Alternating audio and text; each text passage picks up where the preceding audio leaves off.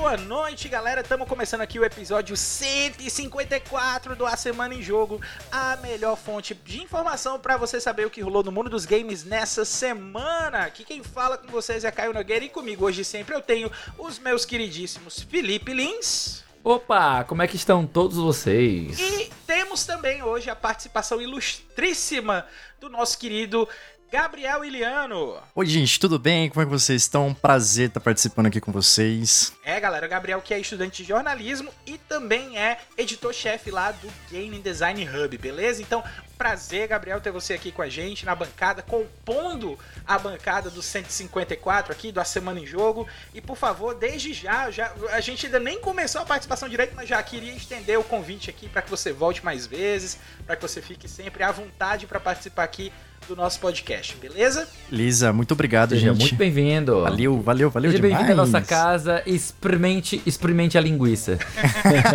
e é isso aí, galera. Fica ligado que no episódio de hoje a gente vai ter. Nintendo faz acordo com Hacker Bowser para pagar multa milionária pelo resto da sua vida. Enquanto isso, o funcionário da GameStop é demitido por falar demais sobre o novo Zelda. Epic Games dá um passo importante para o cenário de desenvolvimento de jogos do Brasil com a compra da Aquiris de Horizon Chase. E é oficial, metade do mundo joga videogames, de acordo com uma nova pesquisa. É, galera, essas aí são as principais manchetes do programa de hoje. Inclusive, eu queria até citar o Davi, que quando comenta esse meu, é, galera, dizendo que eu imito o Faustão, né? Então, ô, porra, bicho.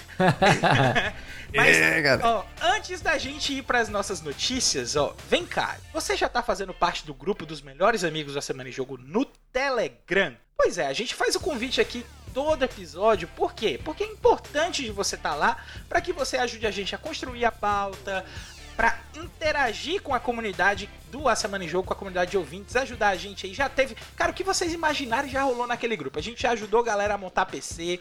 A gente já fez ranking de jogo clássico. A gente tá fazendo agora questionário de Final Fantasy, brother. Ah, é, É, o Davizão. nossa. Davi, Davi Saraiva tem trazido o questionário de Final Fantasy pra gente, Ah, cara. O mesmo Davi que falou aí do, do meu Faustão interior. Então, o que é que, como é que você faz para poder fazer parte do A Semana em Jogo, da, da equipe, do, do grupo dos melhores amigos do A Semana em Jogo? É muito simples. Você acessa o link t.me barra ASJ Amigos. Eu vou repetir o link aqui para vocês mais uma vez. É o t.me barra ASJ Amigos. E aí, quando você entrar, você já vai estar participando aqui, talvez aí da melhor novidade que a gente tem agora para 2023, que é o seguinte: a gente vai sortear todo mês um jogo na faixa, na faixa, tranquilo assim, no 0800, para Uau. quem trouxer gente nova pro grupo. E ó, tá incluído o jogo de Nintendo Switch. Tá? Não é necessariamente jogo de PC, tem consoles, inclusive Nintendo Switch, que são jogos que são os mais caros aí. Se liga que a gente vai fazer sorteios, a gente vai movimentar o grupo e a gente quer contar com a ajuda de todo mundo para continuar crescendo, continuar espalhando a palavra do A Semana em Jogo aí, internet afora, beleza? O link, mais uma vez aqui para vocês, é t.me barra ASJ Amigos. Acessa lá e vem fazer parte do grupo dos melhores amigos do A Semana em Jogo. Valeu o convite? Bom, pessoal, jabá feito. Meus queridos Felipe, Gabriel, começando pelo Gabriel, que é o nosso convidado, vai ter prioridade aqui nesse momento. Por favor, Como por é favor, que foi a sua semana em termos de jogos? O que é que você tem jogado aí recentemente nessa semana? Você teve tempo pra jogar alguma coisa? Você dedicou à leitura? Você leu e jogou? Leu o manual de jogo? O que foi que você fez aí? Olha, é, a minha semana ela foi muito boa, né? Geralmente não é tão movimentada assim com jogos que eu acabo dividindo meu tempo, às vezes escrevendo ou estudando algumas outras coisas. Mas ontem eu terminei Deathloop pela primeira vez, que era um dos jogos que eu Olha! tinha Olha! deixado passar e maravilhoso. Também tô escrevendo sobre um joguinho brasileiro que é o I Did Not Buy This Ticket, que saiu recentemente. Uh, uma massa, visual cara. novel. Maravilhosa também, curtíssima. É Thiago, como é o nome do produtor? Thiago É. Thiago alguma coisa, né? Thiago Reich, Sim, isso. sim. Eu, eu sigo ele. Ele foi responsável por fazer a roteirização também do Dodgeball Academia. Então, assim, né? É, um que o material-. De qualidade. Então, se vocês tiverem interesse lá, pode correr que o joguinho é bom. É, saiu essa semana. Então, fica aí a dica. Para quem quiser aproveitar o joguinho. Beleza. Uh, que delícia. Você, meu caro Felipe, aí, como é que foi aí a sua semana? Cara, essa semana foi fraca em matéria de jogo, para ser bem sincero, porque eu tentei dar um jeito de assistir dois filmes no cinema, né? Um deles foi o Suzume, que é um filme de animação do Makoto Shinkai. Que delícia, maravilhoso esse cara. É o cara que fez o Your Name, né? Pra quem não, não tá ligado do nome. E o Suzume ficou praticamente só uma semana, do dia 13 até o dia 19 nos cinemas. Então, quem viu, viu. Quem não viu, agora só quando a Crunchyroll resolver lançar eles para o streaming. E também aproveitei para ver o outro filme muito interessante também que eu recomendo para geral, se já não tiver saído do cinema aqui em Fortaleza, que é o D&D tá? Eu assisti ele legendado, sei que Niguatemi já parou de exibir ele, ele legendado, mas para quem gosta de assistir dublado, ainda deve ter no Rio Mar, ainda deve ter no, no Rio Mar Kennedy, em outros shoppings que você consegue assistir também em outros, em outros cinemas, né? Eu sei que o Mario tá dominando tudo, né? Então, aí também chegou o novo Evil Dead, né? Que é o. É o a morte o do demônio. A morte do demônio. A morte Ou do demônio, uma noite então. Alucinante. Uma noite alucinante, pois é.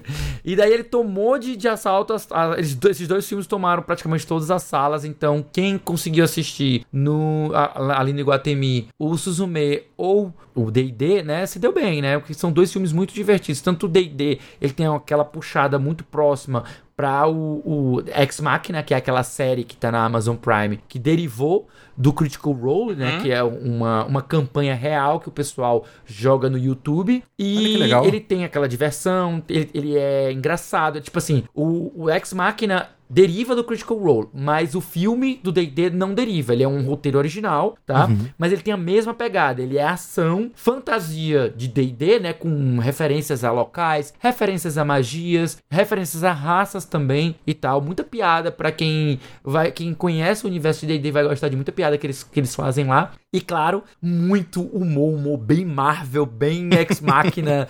então, quem, quem curte esse tipo de, de pegada pra D&D vai gostar do filme. Quem, quem acha que D&D, quem acha que RPG de mesa é aquela coisa séria, aquela coisa épica e tal, talvez não goste muito do tom de humor do filme, que é muito forte, né? Mas assim, eu vou ser bem sincero com vocês. Eu jogo RPG há mais de 20 anos, tá? Tipo, eu tenho 38, eu comecei com RPG antes dos 18 anos. Então, mais de 20 anos que eu jogo RPG. E não teve uma sessão que não teve alguma comédia pra gente se acabar de rir, pra gente curtir, porque, enfim, RPG é isso, RPG de mesa é um pouco de seriedade, é um pouco de piada, é um pouco de tudo, então difícil você sempre levar o negócio a sério. Então, tem gente que acha que não, tem que ser super a sério e tal. Esse pessoal não vai gostar. Mas quem for com essa mentalidade de algo mais light vai amar o D&D. E infelizmente, quando o Suzume, né, só quando sair aí no, no, nos streams, que é um filme lindíssimo. Olha só, chegamos aqui com uma, com uma informação aqui ao vivaço aqui do, do Deca Wing, é que o Suzume ainda está em cartaz nas salas VIPs do, do cinema do Rio Mar. Aqui em Fortaleza, então aí para tá, quem gente? Aqui em Fortaleza, tá? Ah, então, infelizmente. quem quiser acompanhar, hoje é dia 20 hoje, de gravação dia 21, talvez quando for ao ar é, esse episódio que vai, vai ser só na semana que vem, praticamente lá pro dia, uh, pro dia 25, 26 que deve ir ao ar, né? Então, talvez já não esteja mais, mas então, quem tá vendo aqui ao vivo, corre para ver o filme que ele vale muito a pena, é muito lindo, animação primorosa, um roteiro que é muito sentimento, né? O Makoto Shinkai gosta de tratar muito de sentimento, talvez uh, quem, quem não conhece a história do, da, da tsunami que atingiu o Japão, é bom pesquisar um pouco sobre o evento real, que você vai ganhar uma camada de envolvimento com a história que Legal. valoriza muito mais o roteiro. Então é isso, tá aí as minhas recomendações. Eu tenho jogado praticamente só jogo no Switch Online, jogando o jogo do Nintendinho, né? Tô jogando Blaster Master, que não tem muito o que falar. Mas tá aí as minhas recomendações. Assistam Suzume se vocês puderem. É, e assistam D&D também, que é um filme muito divertido e que Cara, muito bom, muito bom. Mas e você, meu querido Caio? O que, que você anda jogando aí? O que, que você anda é, aprontando aí com o nosso nosso sobrinho? Aqui é o sobrinho do A Semana de Jogo, que é o querido Dante, né? Que o Caio, pra quem não sabe, o Caio tá com o boné do Fatal Fury, mas o Caio, na verdade, a camisa dele tem featuring Dante from Devil, May Cry, Series. Isso, que é May o, o nome do filho dele é Dante, né? Devil May Cry, dentro de mim. Cara, é, essa semana, em Dante, ele tava. Ele tava tendo algumas, algumas atividades de escola e eu tava numa semana um pouco mais puxada trabalho. Então acabou que a gente não Aham. jogou tanta coisa junto. A gente jogou uhum. ali um uhum. pouquinho de Minecraft e ainda alguma coisa também do, do Minecraft Dungeons, né? Também, que tinha hum, ficado gratuito sim, sim, na sim. PlayStation Plus aí na semana passada. E o Minecraft tradicional. Agora, Sempre bom. É, o que eu joguei essa semana, o que eu tenho jogado desde semana das semanas últimas semanas aí para quem ouviu a semana em jogo é o Zelda Breath of the Wild, né? Que eu desde que eu vi aquele trailer de lançamento do Tears of the Kingdom, eu fiquei entrei no Hype Train e é, eu tô agora fazendo as últimas coisas no, no, no Zelda para poder é, ir enfrentar o Gano. Eu já tô com uma condição bem tranquila de corações, já peguei. Tu já a... tinha terminado antes ele? Não, já tinha terminado não, ele antes? Não, nunca terminei. É a primeira vez que tu vai terminar? É a primeira vez que eu vou terminar. Cara, que coisa linda. Cara, depois eu, me conta eu, como foi a experiência. 165 horas, passei 165 horas naquele mundo de Breath of the Wild, o suficiente para nunca mais querer voltar lá. Não quero mais nunca mais jogar, não é, aguento tu, mais, tu velho. Tears of the Kingdom vai ser aquele mundo lá. O, o triplo, Não, mas vai ser diferente. Né? Vai ser diferente. É. Não, vai ser diferente, vai ser diferente. A Nintendo nunca faz o mesmo jogo duas vezes. É, não sei a, a, que ponto isso aí vai se repetir no, no, Tears of the Kingdom. A galera especula que vai ser a mesma Hyrule, mas em reconstrução, com muita coisa diferente, porque vai ter uhum. caído aquelas coisas do céu e tal. E vai ter parte também dela que vai ter subido. Então vai ser. Vai ter algumas diferenças no mapa. Digamos que é um, é um Fortnite dentro do, do Zelda. Mas, Olha isso. Mas é isso aí, né? Eu tenho jogado esses dois jogos. Estou continuando também a minha, a minha campanha no Tactics Ogre. Estou chegando aí já na metade do capítulo 4. Então, Rota do Caos, né? Aí, pra, pra, pra que o pessoal fala que é onde muita gente que joga Tactics Ogre fala que é onde tem as batalhas mais difíceis e negócio mais desafiador e tal. E realmente tem sido um desafio. Mas eu tô, tô, tô indo, tô caminhando, tá sólido, tô caminhando. E sabe o que mais que tá caminhando, meu amigo Felipe? Opa! Já sei, mas pode dizer. Esse episódio do A Semana em Jogo está em pleno vapor. E indo agora pro nosso primeiro bloco de notícias.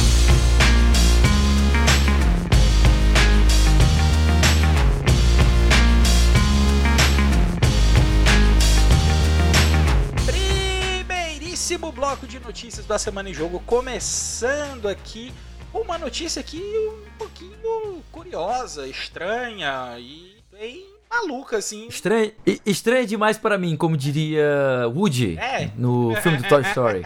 Nossa. Vamos lá. É, a notícia é a seguinte, galera. Hacker da Team Executor terá de pagar parte do seu salário para sempre para a Nintendo em indenização. Notícia aí do Júnior Cândido lá para o pessoal do arcade. Eu vou aproveitar aqui para fazer a leitura rápida da notícia aqui para vocês. Gary Bowser, olha que curioso o nome do cara.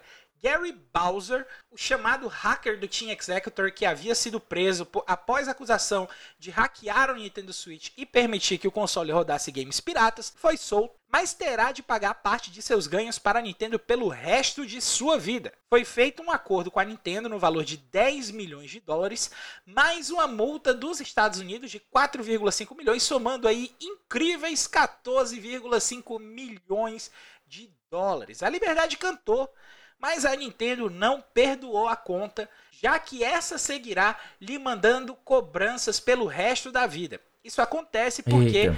a Big N fez um acordo com o hacker onde a companhia deverá levar de 25 a 30% da sua renda mensal durante toda a sua vida enquanto ele puder trabalhar. Até o momento, foi pago 175 dólares através de trabalhos feitos na prisão em que estavam no Centro de Detenção Federal SeaTac, em Washington. A Nintendo sabe que Bowser não conseguirá pagar toda a dívida, ao menos se seguir trabalhando normalmente pelos próximos anos, mas os seus advogados explicam que tal situação serve como uma mensagem para todos os outros hackers que atuam com seus consoles. É, uhum. galera, notícia aí um pouquinho pesada, é, falando aí de, da questão aí do, do destravamento do, do Switch.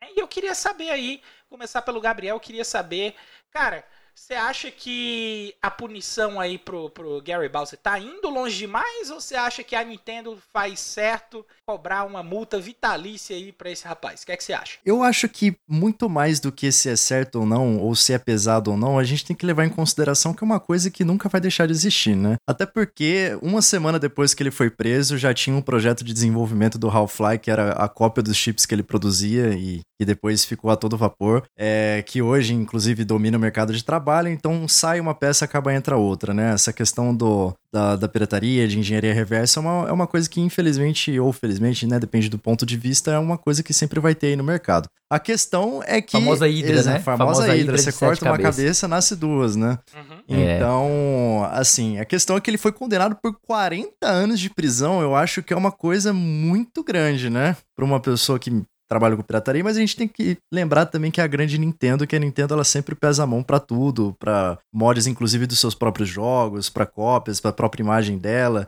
A gente tem alguns episódios inclusive dela é, entregando a parte de direitos autorais de conteúdo dela mesmo, né, nas redes sociais. Então, assim, é um, é um trabalho muito foi muito árduo, sempre foi muito árduo, né? Então, a minha opinião sobre isso é que realmente pesar a mão, né? Ninguém. Eu acho que 40 anos de prisão a gente tem casos, inclusive homicídio, não chega tanto. Mas é uma, é uma empresa do tamanho da porte da Nintendo, a gente não consegue esperar menos dela, né? Então, uhum. é a minha opinião sobre isso é que pesar a mão, pesar a mão sim, não tem como falar que não pesar a mão. É muita coisa. 15 milhões de dólares. Beleza, é que pesou a mão, eu acho que todo mundo aqui concorda, mas Felipe, eu quero saber aqui de você, com a sua palavra de advogado aí, advogado dos games. Ex-advogado, ex-advogado. Entendido do direito dos videogames. Me diga aí, meu amigo. Socorro. O que é que você acha que o Doug Bowser pode fazer pro resto da vida dele, além de citar e chorar? O Doug, vamos lá, primeiro de tudo, Doug Bowser é o presidente é, é o da Nintendo. Bowser, é, Gary é, Bowser. Bowser dentro da Nintendo que eu já tô ficando maluco aqui, cara. E pelo é menos três envolvidos, né, né, cara? Mas vamos lá, o que, que Mas vamos lá. Que, que, o Gary Bowser vai fazer aí da vida dele, além de tá pedrinha o resto da vida aí? Cara, é aquela questão é o seguinte, a gente tende a transferir o ódio pra Nintendo, porque, uau, a Nintendo é malvadona, mas a gente tem que lembrar que é crime, né? Uhum. Pra todos os efeitos é crime. A pirataria em si é crime. E ele foi punido não exatamente por hackear o console, né? Não exatamente só por isso, mas também porque o próprio site dele vendia ROMs. Então, meio que existe um consenso universal de que tá ok você hackear, tá ok você abrir portas, porque enfim, você tá tá fazendo algo com o seu console, é direito seu, você comprou a máquina, você faz o que bem entender com ela. Mas quando você passa a vender conteúdo de propriedade intelectual de outras pessoas, aí você realmente comete um crime. Em qualquer parte do mundo vai ser assim, inclusive aqui no Brasil, tá? Então, para todos os efeitos, ele foi punido pelo crime de pirataria, não só pela parte de hacker, mas também por estar vendendo material incorreto. E daí junto com a pena é, de, de, prisão, também tem a pena de matéria de, de, natureza pecuniária, né? Tipo a indenização que ele deve à Nintendo como, é, é, como punição, né? O que o Doug Bowser, na verdade, poderia fazer seria perdoar essa parte financeira e tal. Duvido porque, enfim, é um, é um Hércules, né? Tipo, é, é, um gigante contra uma pessoa, né? Porque assim, o Estado, o Estado, não sei, ele, acho que foi preso nos, nos Estados Unidos ou foi no Canadá? Foi no um Canadá, dos dois. Foi no Canadá. Foi no Canadá, pronto. O Estado canadense não tem como fazer esse tipo de perdão, porque, enfim, é uma dívida de indenização que ele deve à Nintendo, né? Então, somente se a Nintendo perdoasse essa parte, essa parte financeira, ele iria estar livre. Infelizmente, a parte de, de, de prisão ele já saiu por bom comportamento, Progressão mas sobra aí a dívida milionária que ele tem. Na verdade, não é que ele, ele, ele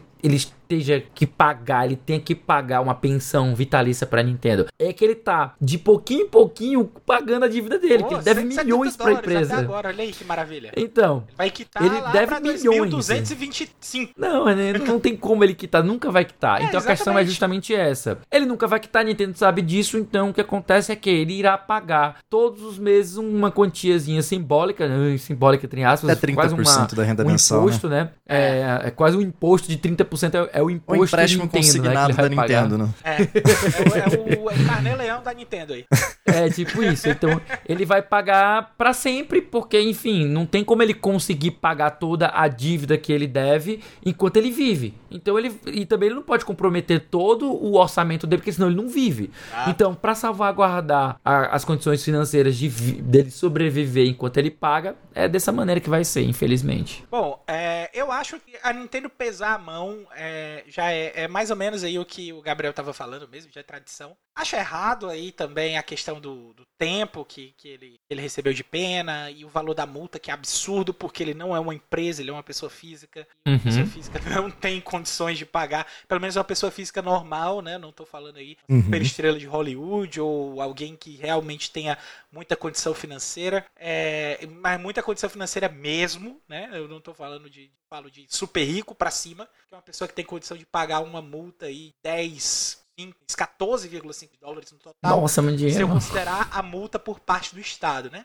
Acho que a Nintendo tem uma condição aí de sair como a, a, a boazinha da história se ela perdoar a dívida. Porém, duvido muito, duvido muito, mas muito mesmo que o pessoal da Nintendo vai querer fazer isso. Costuma chamar de Uhum. boi de Ah. piranha, né? Exato, exato. E eles vão tratar o Bowser aí como boi de piranha dessa vez, né? Mas é, Até porque é o Bowser, né? Se o nome dele fosse Mario, talvez aí rolasse um perdão, sabe? Mas Nossa. sendo Bowser, aí Nossa. fica complicado, velho. Então, é, eu acho que cabe aí a, não só ao Doug Bowser, mas também à liderança da Nintendo do Japão ali, o Shutaro Furukawa. Acho que cabe a esse pessoal aí pensar se realmente vale a pena é, manter essa multa assim em cima. Tá certo que a Nintendo vem sofrendo com, com a facilidade de, de desbloqueio dos consoles dela desde o Nintendo Wii, né? Acho que desde o Nintendo Wii. Não, já acho que desde sempre.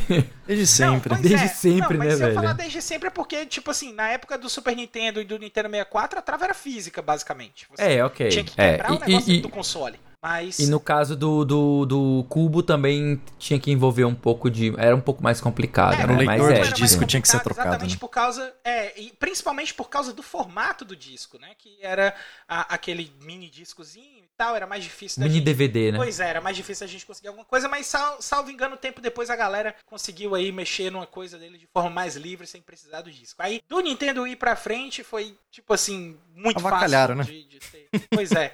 E, e- e passou-se muito tempo é, a gente tendo a impressão de que a Nintendo não estava se preocupando muito com a segurança, porque era sempre o console que era mais fácil de, de liberar, de ter esse tipo de facilidade, né? Então, é, é uma pena Eu diria que... na verdade é o mais buscado, né? Tipo, acaba, acaba como ela é uma da a empresa de, de jogos há mais fora, tempo né? no mercado.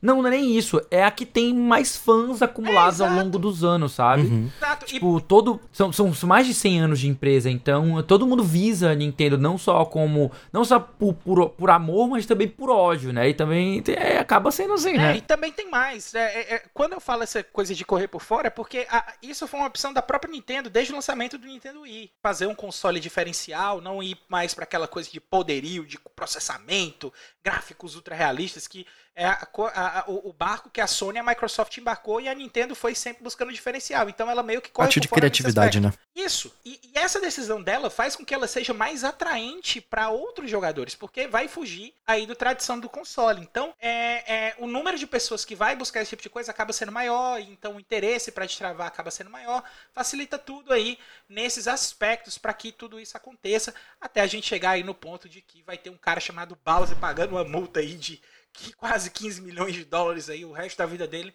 para Nintendo. E outra pessoa que a gente teve aí com probleminhas com a Nintendo nessas últimas semanas foi um outro, como é que eu posso dizer? Um outro fã da Nintendo, né? Eu não, não sei dizer ao certo se o Gary Bowser é um fã, mas essa pessoa que a gente vai falar agora com certeza era um fã, porque olha só essa história, meus amigos. Funcionário da GameStop é demitido após divulgar imagens do Switch de Zelda antes do anúncio oficial. Notícia também do Junior Cândido, também da Arcade. Junior Cândido, meu abraço aí, nosso muito obrigado por estar colaborando aí com duas Muito obrigado. Falta. Se aparecer mais um nome aqui seu aqui nesse episódio, ou então no próximo episódio, a gente entra em contato com você para você pedir uma música, beleza? Mas vamos lá, vou fazer a leitura da notícia aqui para você. Um funcionário de uma loja da GameStop de Massachusetts, nos Estados Unidos, foi demitido por causa de uma divulgação não autorizada da versão do Switch OLED baseado em Zelda Tears of the Kingdom. O modelo foi apresentado no fim de março pela Nintendo durante uma apresentação do jogo, mas uma hora antes do anúncio do console, o funcionário que foi reconhecido para a matéria apenas pelo seu primeiro nome, Mike, compartilhou uma foto da base de dados da loja. Mike, provavelmente sem entender muito como funcionam essas coisas, queria apenas avisar que o console estava para ser revelado, convidando os fãs a ficarem atentos para reservar um desses Switch OLED especiais na GameStop. Dias depois de colocar a mensagem no Reddit, foi chamado pelos seus chefes para ser questionado se foi ele mesmo que subiu as imagens. Ele disse que sim, e sendo avisado que fazer isso significava quebrar políticas internas da GameStop.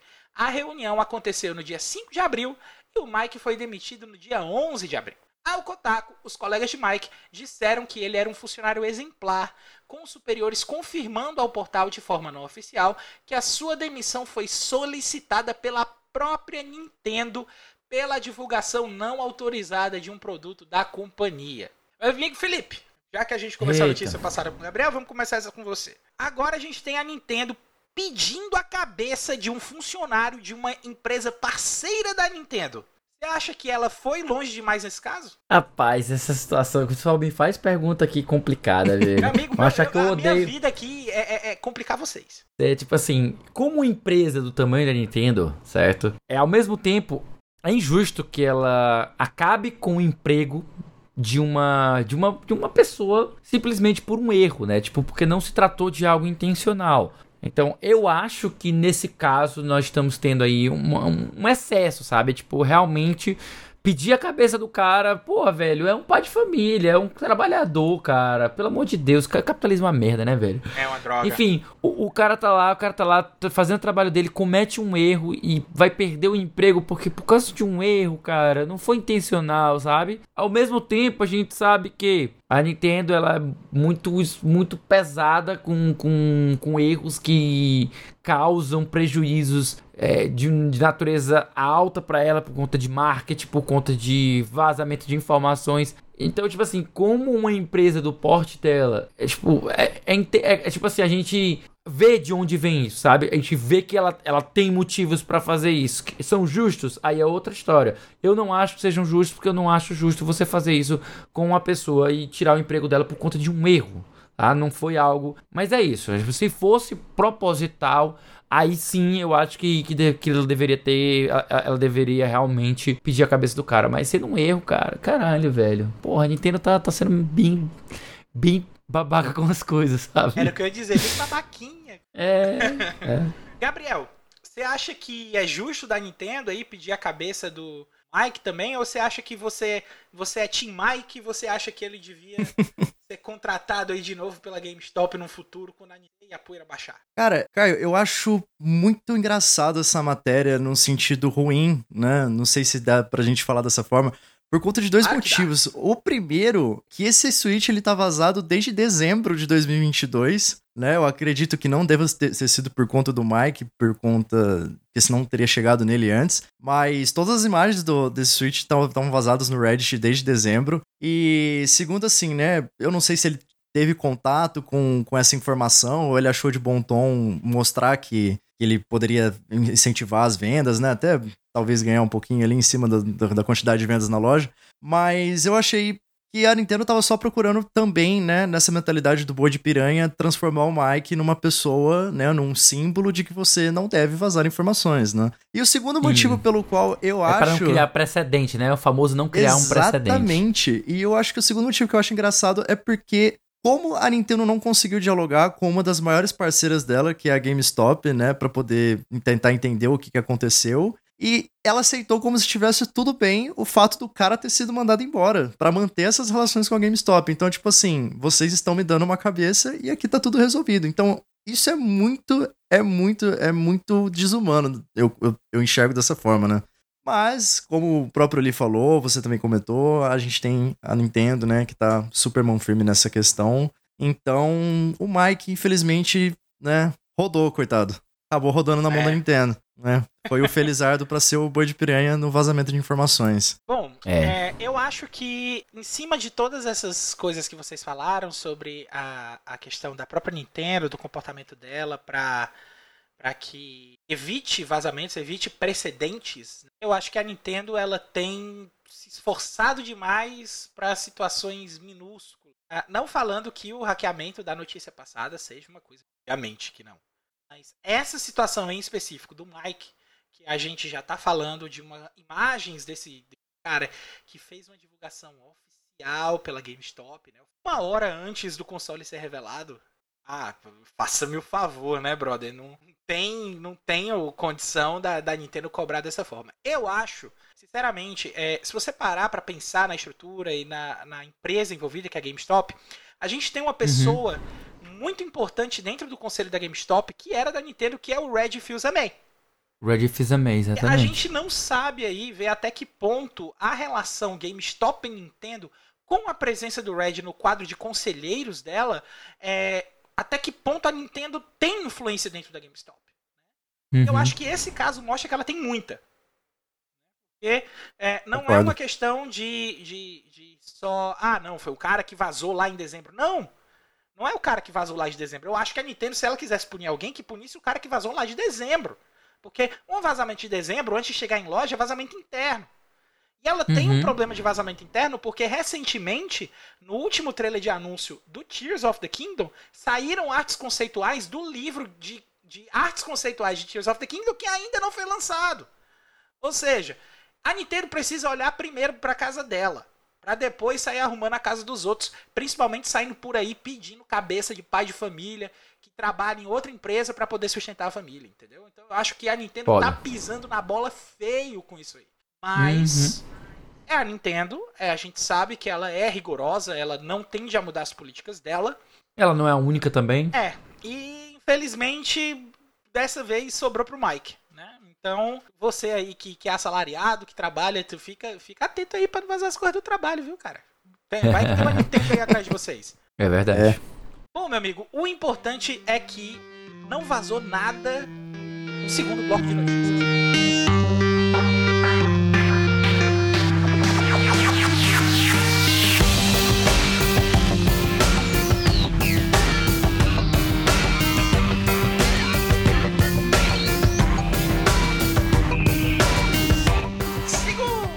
Bloco de notícias da Semana em Jogo dessa semana, com notícia extremamente relevante para o Brasil. O que foi que aconteceu aí de tão importante? Estúdio brasileiro responsável por Horizon Chase Turbo é adquirido pela Epic Games. Notícia aí, Vitor Augusto Conceição para a IGN Brasil. Nessa terça-feira, 19, a Epic Games anunciou via blog que adquiriu o estúdio brasileiro Aquiles Game Studios responsável por Horizon Chase Turbo e Wonderbox. A desenvolvedora passará a se chamar Epic Games Brasil e será o primeiro estúdio da Epic na América Latina. A equipe da Akiri será o alicerce da Epic Games Brasil e impulsionará a produção de games com a parceria, além de ajudar em Fortnite com a experiência deles com a Unreal Engine. Abre aspas aqui pro, pro Maurício Longoni, que é o CEO da Aquiles. Nos unir à Epic Games é uma continuação do nosso sucesso em criar jogos memoráveis que incluem Wonderbox, Horizon Chase 2 e Looney Tunes World of Mayhem, que continuaremos operando. Estamos muito felizes em usar nossa experiência com o uso da Unreal Engine no desenvolvimento de jogos para contribuir com o futuro de Fortnite. Aqui eles esteve na vanguarda do desenvolvimento de jogos no Brasil e na América Latina, e ser parte da Epic Games dará destaque aos desenvolvedores da região por toda a indústria. Gabriel, você aí, né, como editor-chefe aí do, do Game Design Hub, então, como é que você vê essa notícia para o cenário brasileiro de desenvolvimento de jogos? Assim, é. a gente sabe que a Epic Games é uma das gigantes é, é, e que é muito importante a Epic Games estar tá mostrando é, interesse no Brasil. Agora, você acha que é só o começo? Você acha que isso vai acabar atraindo outras empresas? Ou você acha que quem vai mandar aqui é a Epic? Com relação a Quiris, é, eu achei um pouco interessante por conta de realmente a Epic ter aberto os olhos né, para essa empresa brasileira, uma das maiores desenvolvedoras brasileiras que a gente tem de jogos. Mas o que me deixou um pouquinho com a orelha em pé foi com relação ao. É, a palavra em statement, né? O, a declaração do, do Maurício que foi com relação ao futuro de Fortnite. Então achei um pouco restritiva a fala dele e eu me pergunto se vai ser uma limitadora, né, essa questão para os desenvolvedores, se eles vão ficar atribuídos somente ao uso da Unreal Engine no Fortnite, apesar dele ter falado que vai dar continuidade nos projetos que eles já tinham anteriormente, né, que é o Wonderbox, Horizon Chase e o Looney Tunes. Mas fiquei com a orelha um pouquinho em pé com relação a essa parte se é exclusivo ou não. E a gente tem que lembrar também que a maior parte das atuações estrangeiras de empresas muito grandes, principalmente desenvolvedoras de jogos com contingentes que não são relativos aos países de origem, é mais para poder abocanhar a, a galera para fazer parte dos projetos deles, né? Então eu fico um pouco assim porque a gente tem muitas ideias originais, a Aquiles é um, um estúdio que estava refletindo muito da qualidade dos nossos desenvolvedores com relação à característica de ser brasileira, né? Então eu fico preocupado para saber se vai ser mais uma adição de contingente para Epic ou se a gente vai continuar tendo uma certa autonomia na produção de jogos, né, na, na liberdade criativa, né? Provavelmente não, mas assim, é o que a gente gostaria de ver, pelo menos eu gostaria de ver uma certa liberdade de desenvolvimento do estúdio Aquiles como Aquiles, né? Agora eles estão Epic Games Brasil, mas eu fico me perguntando aí essas duas questões, né? Se eles vão ser limitados ao Fortnite e se eles vão poder dar andamento em outros projetos, continuar dando essa cara do estúdio brasileiro que eles são maravilhosos. É, realmente, se você parar para analisar o texto que foi mandado, meio que no, no anúncio de que a Aquiles foi comprada, realmente gera-se muita dúvida a respeito da questão de até onde a Aquiles vai nessa, nessa compra com a Epic, se ela vai continuar realmente desenvolvendo as coisas do, do Fortnite e se ela vai ficar só com isso, ou se ela vai poder uhum. continuar desenvolvendo jogos e, a, e além também dos jogos que ela já tem, que é o Horizon Chase 2, que eu nunca vou perdoar ainda não ter saído, pelo menos para plataformas ah. Android, ele tá uhum. preso uhum. dentro lá Do da Apple. Apple. Uhum. Exato. Então, é, tem, tem é, algumas perguntas aí que eu queria saber do Felipe. Você acha que faz sentido a Epic Games comprar um estúdio como a Aquiles para só fazer coisa no Fortnite? Olha só, a Kika Aquiles? É a Kika Aquiles? A Kika Aquiles. É a Kika Aquiles? é. Olha, é, é, eu acho que a gente tem que tomar cuidado pra gente não partir de alguns pressupostos que não existem no anúncio original e que a gente pode estar tá se precipitando para tomar como verdade, tá? Uhum. Um deles, por exemplo, é de que a Epic chegou para comprar a Quiris e não o oposto. Não que a Quiris buscou a Epic para que ela formasse a Epic Games Brasil e assim ela expandisse o negócio dela, conseguisse financiamento para cuidar de, para auxiliar, contribuir com a Epic Games, além de viabilizar um estúdio de porte como a Epic aqui no Brasil, sabe? Então ela, ela crescer não só para ficar focada em uma coisa, mas sim ela crescer para que ela tenha mais é, é, recursos financeiros e assim ela possa tocar os projetos dela e auxiliar outros projetos menores, que talvez eu acho que seja esse essa intenção, sabe, do, do, do Maurício, né, o Maurício Longoni, que agora é, ele antes era o CEO da Quiris e agora ele é o diretor do estúdio Epic Games Brasil.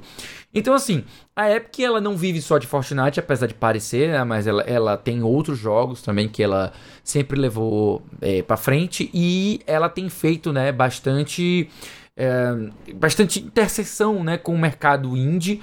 Ela tem esse, essa intenção de lançar jogos exclusivos no, na Epic Games Store, justamente não só pela, pela porcentagem que é menor do que de outras plataformas, mas também porque ela quer tentar competir com Steam com coisas que só existem lá, sabe? Então, talvez a gente esteja vendo uma grande cooperação, né? Tipo, a Quiris, ela não, se, não, não foi comprada, adquirida, mas sim ela tenha ganhado mais espaço, ganhado maior forma, maior tamanho ao buscar a, a Epic, sabe? A gente não sabe exatamente como é que foi essa história, então eu acho que a gente precisa tomar cuidado com isso. Claro que a gente se preocupa com todo, todos os motivos necessários e justos em relação a essa nota, né, de que nós vamos é, é, nos, nos, nos, focar em produzir conteúdo de Fortnite, né, que isso pode dar essa, passar essa mensagem ruim, mas eu tô confiante. Eu acho que o estúdio não, o estúdio não vai ficar é, limitado só a isso. E deixar claro aqui a todo mundo que nós aqui do A Semana em Jogo, nós estamos tentando contato com o pessoal da Aquiris para conseguir, agora na verdade não mais Aquiris, agora eles são Epic Games Brasil, para a gente conseguir uma fala direta de lá, é, esclarecer essas dúvidas que o pessoal tem e quem sabe eles não dão uma declaração pública com mais detalhes ou a gente consegue aqui para vocês mais informações sobre isso. Até o momento da edição deste cast, dessa edição do cast, a gente não teve ainda a resposta, mas não impedirá, não impedirá de jeito nenhum a gente de ir atrás dessas informações, tá certo? São compromissos que a gente tem com vocês. É, pessoal, compromisso firmado é compromisso atendido. É mais ou menos como funciona ali aquelas questão de pesquisa de opinião, de que a gente precisa dar uma transparência, precisa dar uma, uma certa visão da realidade. E falando em pesquisas e visão de realidade, a gente tem uma notícia que traz aí uma visão de realidade que talvez seja um pouco surpreendente aí para algumas pessoas, mas é o seguinte: público que joga videogame atinge 3,7 bilhões, metade da população mundial. Notícia lá do Outer Space que eu vou fazer uma leitura rápida aqui para vocês. O público que joga videogame de alguma forma chegou a 3,7 bilhões de pessoas, quase metade da população mundial, de acordo com uma pesquisa feita pela DFC Intelligence, divulgada essa semana. Embora os números demonstrem a onipresença dos videogames na vida das pessoas, eles não significam que metade da população mundial se enquadra no perfil de gamer padrão. A própria DFC destaca que o consumidor de games mais tradicional, aquele que compra hardware e software para jogos, é uma parcela bem menor, cerca de 10% dos 3,7 bilhões. A DFC calcula em 300 milhões os consumidores movidos a hardware, que são aqueles que compram consoles ou PCs especificamente para fins de jogos. A maior parte desse público ainda está concentrada na América do Norte e na Europa, enquanto um grupo muito maior de jogadores de plataformas móveis estão espalhados pelo mundo. A gente tem aqui mais uma vez a confirmação de que os joguinhos são jogados aí não só pelos jovens dinâmicos, como o pessoal da internet fala, mas de forma geral por adultos, pessoas do mundo inteiro é, e muito mais gente aí que a gente nem conta, nem talvez nem passe na nossa cabeça que joga. Mas a gente tem aqui um dado legal que é mais uma vez a confirmação do tamanho e da importância das plataformas portáteis, celular, consoles portáteis, principalmente os celulares, né, os, os dispositivos de smartphone.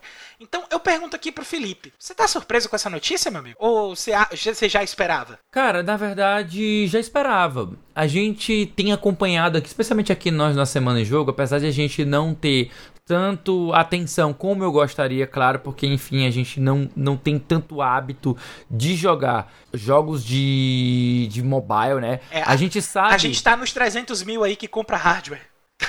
Pois é. Verdade. Pois é, exatamente. Então a gente não sabe até que ponto, né? É, é, a gente não tem essa, essa galera aqui especializada nisso. Eu gostaria muito de ter, mas não dá tempo de jogar tudo, cara. Não dá tempo de jogar tudo. E tem uma quantidade absurda de jogos saindo para mobile e é o mercado que mais cresce no mundo inteiro. Então não é surpresa para mim a quantidade de jogadores que nós temos hoje, justamente por conta dessa quantidade insana de pessoas tendo acesso a jogos no celular. Então não, não, me, não, me, não me espanta nenhum, nenhum centavo, sabe? Ah, inclusive eu queria aproveitar aproveitar essa matéria, aproveitar o ensejo, né? Para comentar para vocês que saiu uma pesquisa agora chamada Identidade Gamer, tá? Ela foi apresentada há três dias pela Flávia Gassi, né? Flávia, sem acento, G-A-S-I. Vocês podem procurar na Twitch, tá? Vocês, vocês vão achar o, uh, o, canal dela. E vocês podem ver enquanto não é deletado pelo pelo Twitch, então avisar para vocês para correrem, para verem logo, né? Tem a apresentação da pesquisa feita pela própria Flávia, em que ela faz comentários, em que ela vai fazer um panorama sobre a identidade gamer, especialmente em relação ao Brasil. Vocês vão entender um pouco melhor como é que é o recorte de classe, o recorte de raça, o recorte de gênero, o recorte de plataformas que existe aqui no Brasil e ter essa visão um pouco mais uh, informada sobre como é que é essa, essa digamos, este, essa anatomia do público gamer brasileiro. E daí vocês podem fazer uma extrapolação para o mundo para vocês entenderem mais ou menos como é que é que são as coisas. Claro, a gente tem cada país, a gente tem algumas peculiaridades, por exemplo, na China, a quantidade de jogadores de mobile é absolutamente infinitamente maior até que a do Brasil, mas vocês podem ter uma noção de como são essas coisas em escala mundial e ver que realmente não tem como a gente ficar surpreso. É, Gabriel, você, cara, você tem achado aí que, que como é que você se vê hoje em dia nos jogos? Você tem o costume de jogar alguma coisa no celular, cara? Você prefere jogar em console? Tenho, tem... eu, eu tenho bastante costume, mas não são jogos online. Eu sempre tenho aqueles, aqueles tempos em que eu tô numa fila ou tô fazendo alguma coisa. Diferente do Lee que faz 200 cards de rank de japonês, eu acabo ficando nos joguinhos. Mas, inclusive, recentemente eu tô jogando Mighty Doom, né? Que não sei se vocês viram, mas é o, o Doom Guy, né? Aquele pequenininho, só aquele pequenininho matando um monte de, de bicho lá. Muito legal. Tem o da Devolver também, que é o Tumble Time, que saiu pra mobile, que é aquelas máquinas de gachapon lá. Uhum. Não- eu não Nossa. sei falar direito, mas é muito legal também. Gacha, ga- é gacha. Essa chama de gacha. É, mas ele é aquele, tipo, umas paradas que fica rolando, assim, você fica girando e você fica tentando ligar uns negocinhos e você ganha. Enfim, né? Eu tenho esse costume de ficar jogando no celular ali quando eu tenho algum tempinho, eu sempre tô vendo alguma coisa nova. Inclusive a Raquel, né, do. A Raquel Segal, ela sempre faz divulgação de jogos mobile também, eu sempre fico de olho. A Pizza Cê- Planet, né? Sim, é a Pizza Planet, é. Então eu sempre tô de olho lá, sempre baixo alguma coisinha ou outra. Mas assim, a gente E sabe tem que. até, até Netflix Games, né? Também Uhum. a Netflix Sim, Games tá eu dando tenho... acesso a muito jogo no é, mobile. Eu tô exatamente com o Shredder's Revenge instalado no meu celular. Hum, Dá uma bobeira assim ali no trabalho, eu saco ali o celular rapidinho, passa uma fase. Opa! Ali na mão.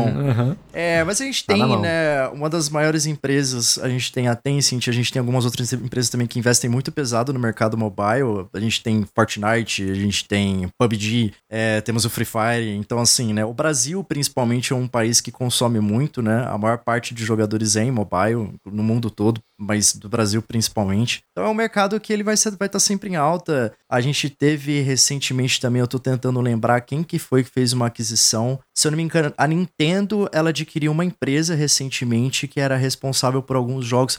A Rovio, que faz o Angry A Sega. Birds. Sega Sim. adquiriu a Rovio. Sega. A SEGA adquiriu Isso, a que Rovio. Perfeito, Angry- muito obrigado pela correção. Dos Angry Birds, né? Então, assim, a, a própria SEGA tá investindo, né? Ela já tinha alguns jogos mobile, mas ia- acabou de adquirir também uma empresa que é majoritariamente mobile. Então, não tem como deixar passar, gente. É, é muita coisa, é muita coisa. Muita coisa, de fato. Cara, é, eu vejo além também só dos jogos que são lançados para console, né? Porque principalmente hoje em dia em que a gente tá com streaming de jogos, a gente tem aí o, o Game Pass, o- aliás, o, o Xbox Game Cloud, Game Pass, Game Não, Pass é o- Ultimate. hoje é o Game Pass, é o Game Pass que é- utiliza a tecnologia que antigamente era chamada de Project X Cloud. Isso. Mas hoje é tudo Game Pass, hoje é tudo chamado Game Pass. E olha que eu tenho instalado no meu celular e nem o nome eu lembrei pra falar aqui. Acontece, acontece. Mas, ó, é, é o seguinte: é, tem, o, o número de pessoas que podem ter assinatura do serviço para poder jogar jogos maiores nos dispositivos mobile é, tem, tende muito a aumentar. Então, eu acho que Uhum.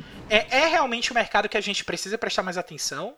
É um mercado que, em tendências futuras, tem tudo aí para continuar crescendo, continuar dando mais lucro aí para as empresas que investem nele e que com certeza só tende a elevar a qualidade dos jogos. Vai estar chegando aí The Division para mobile, já tô maluco porque teve, teve conferência Chegou hoje o na Vampire quinta-feira. Survive, cara. Tem Vampire Survive. Apesar de mal Survival, utilizado, cara. maravilhoso no mobile. Tem, tem Adoro. Stardew Valley, bro.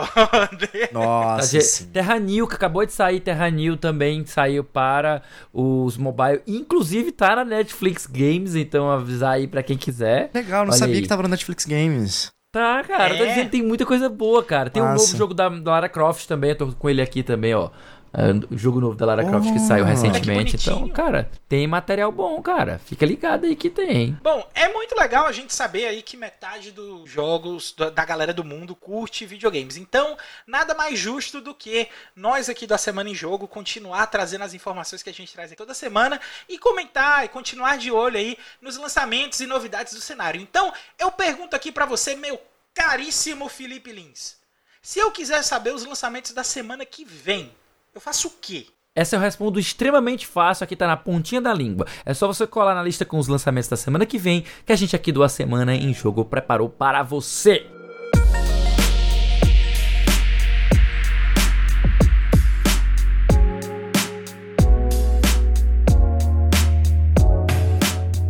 Semana de 24 a 30 de abril, a gente tem aqui sete jogos separados aqui para comentar do lançamento de vocês nessa semana, começando no dia 25 de abril, que a gente vai ter um lançamento aí de After Image, né? Um action adventure que vai estar tá chegando aí para coisa toda, PlayStation 5, PlayStation 4, PC, Xbox Series, Xbox One e Nintendo Switch também. Só não vai ter para Google Stadia porque morreu antes ele do Morreu, que eu. já era. Mas vamos lá. No dia 25 também a gente tem o Stranded Alien Dawn, que vai estar tá sendo lançado aí quase que pra coisa toda. Por quê? Porque não tem pra Nintendo Switch, mas vai É estar verdade. no PlayStation 5, PlayStation 4, PC, Xbox Series e Xbox One. Também E é uma simulação de survival. Interessante aí pra quem gosta desse gênero. Nossa. É, bem, bem, bem diferente, assim, bem, bem legal. Uhum. Tem uma temática espacial pela arte que a gente tá vendo aqui. Então, pra quem gosta, dá uma olhada aí no Stranded, vai ver um No Man's Sky com mais elementos de sobrevivência e survival, né? Então, pode Isso. ser interessante. Aí também no dia 25 a gente tem o Trinity Trigger, que é um action RPG que não tem nada a ver com Chrono Trigger, a não ser o Trigger no nome. Vai estar sendo lançado para PlayStation 5, PlayStation Seu 4, delírio PC coletivo. e Chave Maria. Se anunciasse uma continuação aí de Chrono Trigger, além do. Depois do Chrono Cross, né? Oh, que, que delícia. As minhas roupas estariam sumindo nesse momento, né? Então, É, a- a- vamos lá, vamos continuar aqui com os jogos da semana. A gente tem Bramble the Mountain King, um jogo de action adventure sendo lançado no dia 27 de abril. Esse é para pro kit coisa toda, que é PlayStation 5, PlayStation 4, PC, Xbox Series, Xbox One e Nintendo Switch também. Aí, no dia 27, a gente tem a chegada de Live Alive, Live Alive, Live Alive. A, a- a Live gente, a Alive, gente sabe como é que fala aqui o Alive, nome do negócio, né? Mas, ó, Live Alive. ele já tinha sido lançado pro Nintendo Switch, pra quem acompanha, ele é um daqueles jogos ali, é um clássico RPG da Square Enix que foi lançado pro Super Nintendo, lá na época só no Japão, ele nunca chegou no ocidente antes dessa versão, que saiu pra Nintendo Switch aí já tem mais ou menos um ano, e que agora no dia 27 de abril ele vai estar chegando pra mais plataformas, vai estar chegando pra PlayStation 5, pra PlayStation 4 e pra PC, é maravilhoso, joguem, são sete campanhas diferentes, sete, eu acho que é, enfim, cada personagem é uma campanha São diferente. cinco, são cinco, eu acho. Mas Não, não, não, são- primoroso também Quatro, no 2D HD, são né? sete mesmo. Não, são oito, são oito campanhas. Nossa, é oito? São oito campanhas menos. e quando você termina, você libera a nona. Olha que legal. Caramba! Então, Então é, é- é mais personagens do que o Octopath Traveler. é, exatamente. São oito campanhas, E- mas é mais que o diferente- Octopath Traveler. E diferente do Octopath Traveler, são épocas diferentes. Então você vai jogar Exato. em cenários diferentes, completamente Exato, diferentes. Eu gosto é muito do cenário moderno, que é o, acompanha um lutador que está participando do torneio de artes marciais, e do cenário do Velho Oeste. E o cenário do Japão feudal também é muito massa. Se tu não gostasse do de Velho Oeste, eu acho que tinha alguma coisa muito, Muito errada, errada, cara. mas tudo bem. Muito. No dia 28, a gente tem aí a chegada também de Monster Hunter Rise Sunbreak, saindo em mais plataformas também, que vai estar chegando aí para PlayStation 5, PlayStation 4, Xbox Series X e Xbox One, né? A gente fala Series X, mas é Xbox Series, né? Porque o S também está incluso. Lembrando aí que ele Isso. já está disponível para PC e já está disponível para Nintendo Switch e para quem gosta de Monster Hunter, só vai. Eu só posso Só dizer vai. isso, só vai. É, eu ouvi falar Só que tá vai, só vai. muito legal. Também a gente tem aí no dia 28 o aguardadíssimo Star Wars Jedi Survivor, a continuação da história do Cal Kestis lá fugindo aí dos caçadores de Jedi que estão aí terminando de caçar ele, se chegando para PlayStation 5, Xbox Series e PC. Além Inclusive, Caio, inclusive, Caio, eu queria fazer daqui uma informação, tá? Porque aqui, aqui tem informação, Aqui viu? tem informação. informação. Aqui tem informação. O, o Gabriel tá se tremendo todinho pra jogar Jedi Survival. Não, Infelizmente eu, vou ficar nem sei chupando como- o dedo, né? Eu nem sei como. Nem sei como ele vai conseguir conciliar Jedi Survival com o Zelda Tears of the Não, Kingdom, eu não sei. Eu, tá muito provavelmente, então, se você aí tiver um bom coração, quiser me emprestar uma conta pra jogar Jedi Survivor, ou se compadecer dessa pessoa que vos fala, porque um fã totalmente é, desamparado né? pelo, por Star Wars está aqui querendo um conteúdo de qualidade, que é uma coisa muito rara da gente ver hoje em dia, né? Eu vou É ser bem verdade. sincero, eu vou ser bem sincero, Embora o pessoal fazer... esteja elogiando muito bem esses últimos episódios de Mandaloriano, viu? É, e também o Andor, né? O Andor, todo mundo diz que é Andor muito foi bom. um, um louro no meio do, do trigo ali, né? Uma coisa maravilhosa. Eu sei que é o seguinte, eu tô muito doido também pra jogar ele, mas eu vou fazer exatamente a mesma coisa que eu fiz com o outro Star Wars Jedi. É, esqueci o nome dele agora. O Que Fallen primeiro. Order. Fallen O Order, Jedi Fallen Order. Isso. Vou fazer a mesma coisa que eu fiz com o Fallen Order. Vou esperar ele sair lá no EA Access, porque eu não, Não, porque vou o comprar. meu coração está reservado para Zelda, né, gente? Pelo amor de Deus. Então, É, meu coração está exatamente. reservado O pra Liliano Zelda. no 13 de não é maio é nós lá. É, Zelda é Zelda, e apesar de eu É. não, me, não estar tão empolgado pra mundo aberto novamente, mas Zelda é Zelda, né, Aliás, cara? A gente é tem que 13 jogar. ou 17 de maio o lançamento do Zelda. Enfim. É em maio, É, nem tá sei, chegando, cara, tá é- bem ali. já Dia tá chegando. 15, não é? É. Por aí, lá pro dia 15. Mas, além dos jogos da semana, o quinteto da semana em jogo tem mais Dia 12, um monte dia de 12. conteúdo pra você ficar ligado. É, meu querido, toda sexta-feira tem episódio novo do Vale a Pena Jogar com o nosso queridão, o David Bacon, trazendo uma review de jogos que ele acabou de zerar. De segunda a sexta, você pode acompanhar o arroba Bedabu na Twitch, é só colocar lá o arroba Bedabu, a partir das 18 horas para jogar Destiny 2 junto com ele, além de vários outros games. É só acessar twitch.tv barra Bedabu. Lá no Spotify você encontra um monte de conteúdo produzido pela galera do Cast Potion, vários episódios que eu participei que foram muito legais, era muito bacana o Cast Potion, saudades, o podcast com aquele já conhecido papo catedrático sobre videogames. É, meus queridos, e você pode acompanhar também mensalmente as lives, podcasts e demais produções que eu faço em conjunto com a galera do Memória Random, inclusive aqui com a participação do meu querido Gabriel Guiliano. Sim. Basta você buscar por Memória Random, com um M no RAM, exatamente como uma peça de computador, nas plataformas de podcast, na Twitch e no YouTube também.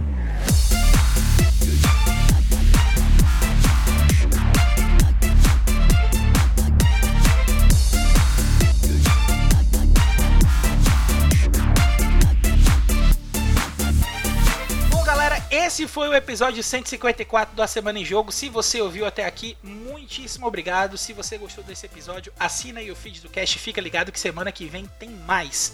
Antes de encerrar o cast e antes de ler os agradecimentos, eu preciso fazer um disclaimer, tá? Porque quem ouviu Opa. esse episódio deve estar imaginando: ué, vocês não vão falar sobre a fala do presidente falando que, que jogo não presta, que é coisa de pra aliciar menino? Aguardem, tá? A gente já teve algum episódio, a gente já teve episódios em que a gente fala da importância dos jogos. Quando a gente falou do esportes, o nosso especial gravado pelo Isso. Felipe e pelo André, tá uma delícia de ouvir, tá? Já tá gravado e aguardem que uma declaração desse tamanho precisa de algo especial também, tá? Então, fiquem atentos que a gente vai ter alguma coisa a respeito disso. A gente só não quis trazer pra cá porque o assunto rende muita coisa e a gente vai dar uma abertura bem completa aí num futuro próximo, beleza? Então é isso. A gente agradece aqui também pro pessoal do Arcade, do Outer Space e da IGN Brasil pelas notícias que a gente leu nessa edição do Cast e deixa também um lembrete aí mais uma vez para que você venha fazer parte do grupo dos melhores amigos da Semana em Jogo lá no t.me barra ASJ Amigos. Ajuda a gente a montar pauta, bate papo com a gente, vem brincar aqui. Eu acabei de recomendar uma pessoa a, a quando for beber, beber pelado, porque ela não precisa tirar roupa. Tá? então, Vou é, é nesse essa dica. nível de diversão, entendeu? É, é desse nível aí, é desse É nível. nesse desse nível, nível. de diversão, então vão lá no grupo que a gente vai com certeza bater um papo legal, vai ter uma interação bacana, então por favor entrem lá, t.me barra ASJamigos, a gente tá esperando todo mundo lá, tá? Agradeço aí também ao Gabriel, por favor Gabriel, pegue esse espaço aqui para fazer o seu jabá, o espaço é seu, faça aí sua propaganda. Ah, em primeiro lugar, gostaria de agradecer o convite. É um prazer participar desse tipo de conteúdo, principalmente porque eu faço toda essa parte de comunicação aí que eu tô estudando, tô me desenvolvendo para isso. Então, quem quiser me conhecer mais, eu sou estudante de jornalismo. é, eu tô me especializando nessa parte né, dos joguinhos que a gente tanto gosta.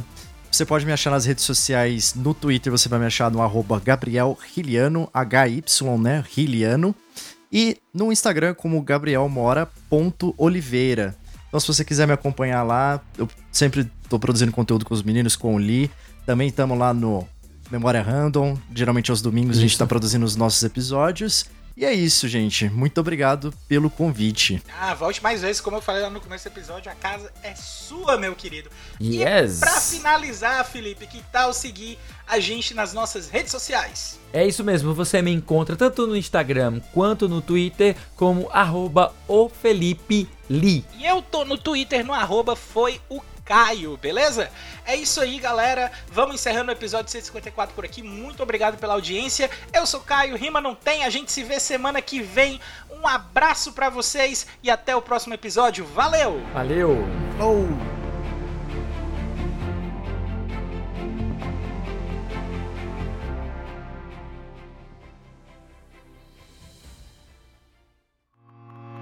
Este podcast foi editado por Felipe Lins.